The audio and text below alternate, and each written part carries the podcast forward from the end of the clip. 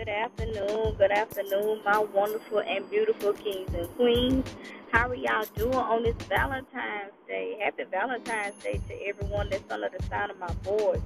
Whether it's day, evening, nighttime, wherever you are, happy Valentine's Day to you. It's a blessing. You made it to another holiday, another day that was not promised to you, another evening or nightfall. If this is your first time tuning into my podcast, my name is Candis E. Brown. I am a certified life coach. I'm a podcaster. I'm also a YouTuber as well as an author. I am also a single mother of two beautiful and wonderful children, y'all.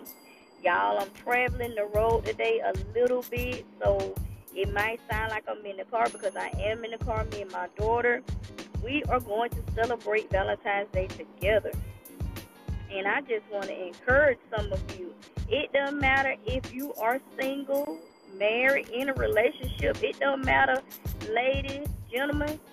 Get out, treat yourself today. Don't sit there slump down and scrolling up and down on social media and see how everybody is out with their mate or whoever they're out. Get out.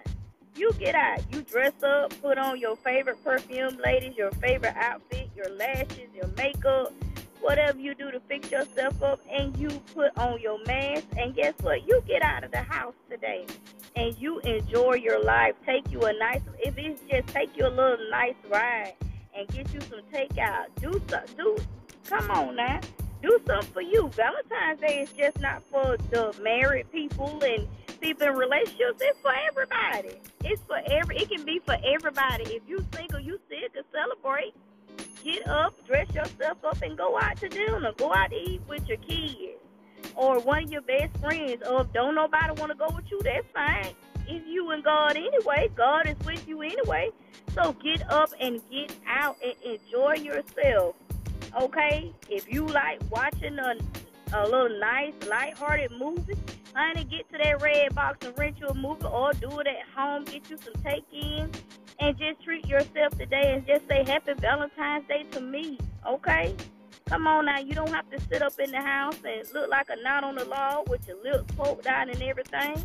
You can celebrate Valentine's Day too as well, y'all. Let me tell you something. It's for y'all too, okay? It's for everybody.